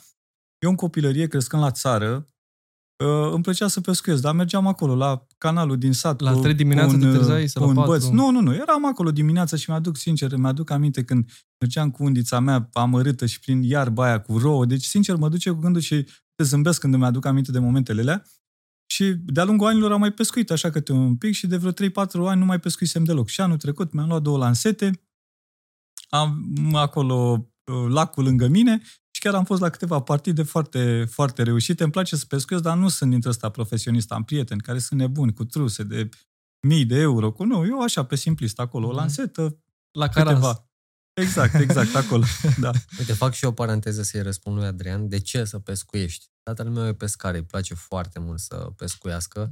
Pentru el e chiar mai mult de un hobby. E genul ăla care are truse și te învață și are răbdare. Eu stăteam acolo în primii mei ani când eram mic, dar chiar și mai târziu în adolescență, chiar și după 20 de ani când mai mergeam la pescuit cu el, eram gen, ce tot atâta stai, stătea câte trei ore, Se nu te- exersează nu te răbdarea. făcea Să nimic, aștepți. da, și îmi zicea tata, vezi că ți exersează răbdarea, trebuie să fii aici, să te bucuri, ești în natură, uite, bem o bere, stăm la vorbă, ne relaxăm, respirăm aer curat. Și chiar mă uitam, bă, dar nu trage, stau așa, mă simțeam chiar prost, adică simțeam că pierd timpul eficient, adi- uh, evident, dar uh, mi-am dat seama cât de eficientă era activitatea asta pentru că mă făcea să îmi dau voie, să am răbdare. Eram mereu pe fugă, nu știam cum să fac activitățile mai repede, dar chiar te învață să, să ai răbdare. Pe mine unul chiar m-a, m-a ajutat Da, acum foarte nu mult. trebuie să stai nici 10 ore, că până la urmă să nu pierzi nici timpul. Da, dacă Un poți să compro- faci fie niște compromisul trade-uri, perfect. evident, dacă poți să faci niște trade-uri în Mhm. momentul ăla, E, uite, știi cum e și fii atent. Vreau să vă atrag atenția, că din ce înțeleg sunteți toți mai mici decât mine. Uite, asta începe să fie o problemă, pierdutul timpului. Dacă tu simți cumva, adică dacă ai ideea asta că băi, e niște timp pierdut, e clar că l-ai pierdut. Trebuie să fie cumva poate o recompensă pentru tine. Exact, Dacă da. pui invers, imaginează, da, mă, uite, eu toată săptămâna am muncit ca nebunul, poate chiar am avut și rezultate bune, merită hai să acum mă bucur, stau. este o recompensă pentru mine, Mhm. știi? Pentru că am început, într-adevăr, de multe ori te simți vinovat, știi? Da, Mamă, nu știu, da, am n-am făcut făcut ceva, aia. m-am distras, nu am, Mhm. e, e goana asta nebună. Cred că trebuie să ne întoarcem și un pic, să învățăm să ne mai bucurăm așa, să ne re- și recompensăm, dar încă o dată echilibru. Cred că dacă ar fi o, un cuvânt care să definească poate toată discuția asta sau poate toată La asta se reduce. totul. experiența Exact. de viață, este echilibru, echilibru în toate, sunt niște limite foarte fine și observ acum, uite, inclusiv în marketing, da? Vedem și noi ce se întâmplă zi de zi și vedem niște oameni care la un moment dat poate mi-au plăcut sau mi-au atras atenția, dar erau până la un punct, știi? Au trecut de punctul ăla, dacă e atât de fin și de sensibil și mulți nu-l văd, încât după aia mi se pare că au trecut în derizoriu și mi se pare că sunt de spitalul de nebuni. Deci niște oameni care aici îmi plăceau, la, cum e apa, știi, la 99 de grade nu fierbe, la 100 fierbe. Cam așa e cu limitele astea, știi? Trebuie să fim atenți, să stăm E acolo adevărat. între ele. Bun, ce să mai... Consider că a fost unul dintre cele mai faine. Da, am apucat să Podcasturi, vorbim am și povestit de foarte cripto multe și de cripto, un pic de spiritual- imobiliare. spiritualitate. Vreți să încheiem? Că eu deja parcă mi intrasem, aș vrea... Abia mă așezasem mai bine. Da. Eu zic să mai facem un podcast, depinde cum o să prindă asta și depinde și de foarte mult de părerea oamenilor. Chiar vreau să ne lăsați în comentarii ce vă plăcut cel mai mult la podcastul ăsta. Pe Marius și pe Cezar o să găsiți chiar acum pe Instagram, o să lăsăm Instagramul lor în descriere și eventual și pentru tine, Marius, o să lăsăm și site-ul tău. Mulțumim Eu vreau și să apreciem. mulțumesc tu, Cezar, dacă da, ai și Cezar, ceva. dacă ai ceva, poți să ne zici. Eu vreau să vă mulțumesc personal că ați venit și că am apucat și să vă cunosc și chiar mi-ar plăcea, poate să mai facem cu un podcast. Sigur. Poate să E o jucăm și o plăcere. FIFA între timp, Da. să vă, Că da. că am înțeles că Darian a câștigat, vreau să bat și eu. Dariana a Dacă rămas... tot- Pentru că am înțeles că vorbă revanșă, băieți, Noi- și noi trebuie să îl testăm Și a organizăm. pe pus de Darian, unde să perfect. câștige și a pus titlul pe masă după aia, n-a fost așa. A fost Deci, foarte... da- Nu da, mai extrem știu de că mâncasem prea E mult. clar că trebuie să fie și returul, că nu a, n-a fost concludent, știi, a fost mult prea strâns. Tu, tu a fost Da. în uh, deplasare, acum trebuie să jucăm și acasă. La Darian, Da, Darian oricum. chiar e un vânzător foarte bun. Îmi Auzi. amintesc primul meci, cred că cu Marius l-am avut sau cu Șopi. Deci dădusem un gol cu boltă și ma, uh, face Darian, wow, știe să dea așa, adică dădea de înțeles că el n-a Mhm. jucat în viața lui, că a Bine, jucat da, ultima nu, e dată periculos, când e eram... periculos. Expres de la Și 15 acum ani. Ca îl să vorbim că- testăm să vedem Asta e dacă a experiența fost de noroc Vâlcea. sau nu. Că tot am zis de pescuit, ne-am mulidat. Ne-am mulit. Da, Bun, ce să mai... domnilor. Trebuie să mai facem un podcast neapărat să vorbim Da. și de țepe, de lucruri, alte lucruri. Poate și O, de acolo un relații. subiect, Relații, acolo- why not? Da, Sigur următorul că da. podcast va fi ceva diferit. Uh, Nu uitați să ne urmăriți și pe noi în continuare pe Instagramurile noastre. Nu uitați să vă dați chiar un like acum și, bineînțeles, să ne ziceți părerea voastră și cine vreți voi ca data viitoare să vină la VIPcast. Până data viitoare, succes! Numai bine, ceau! Ciao, ciao!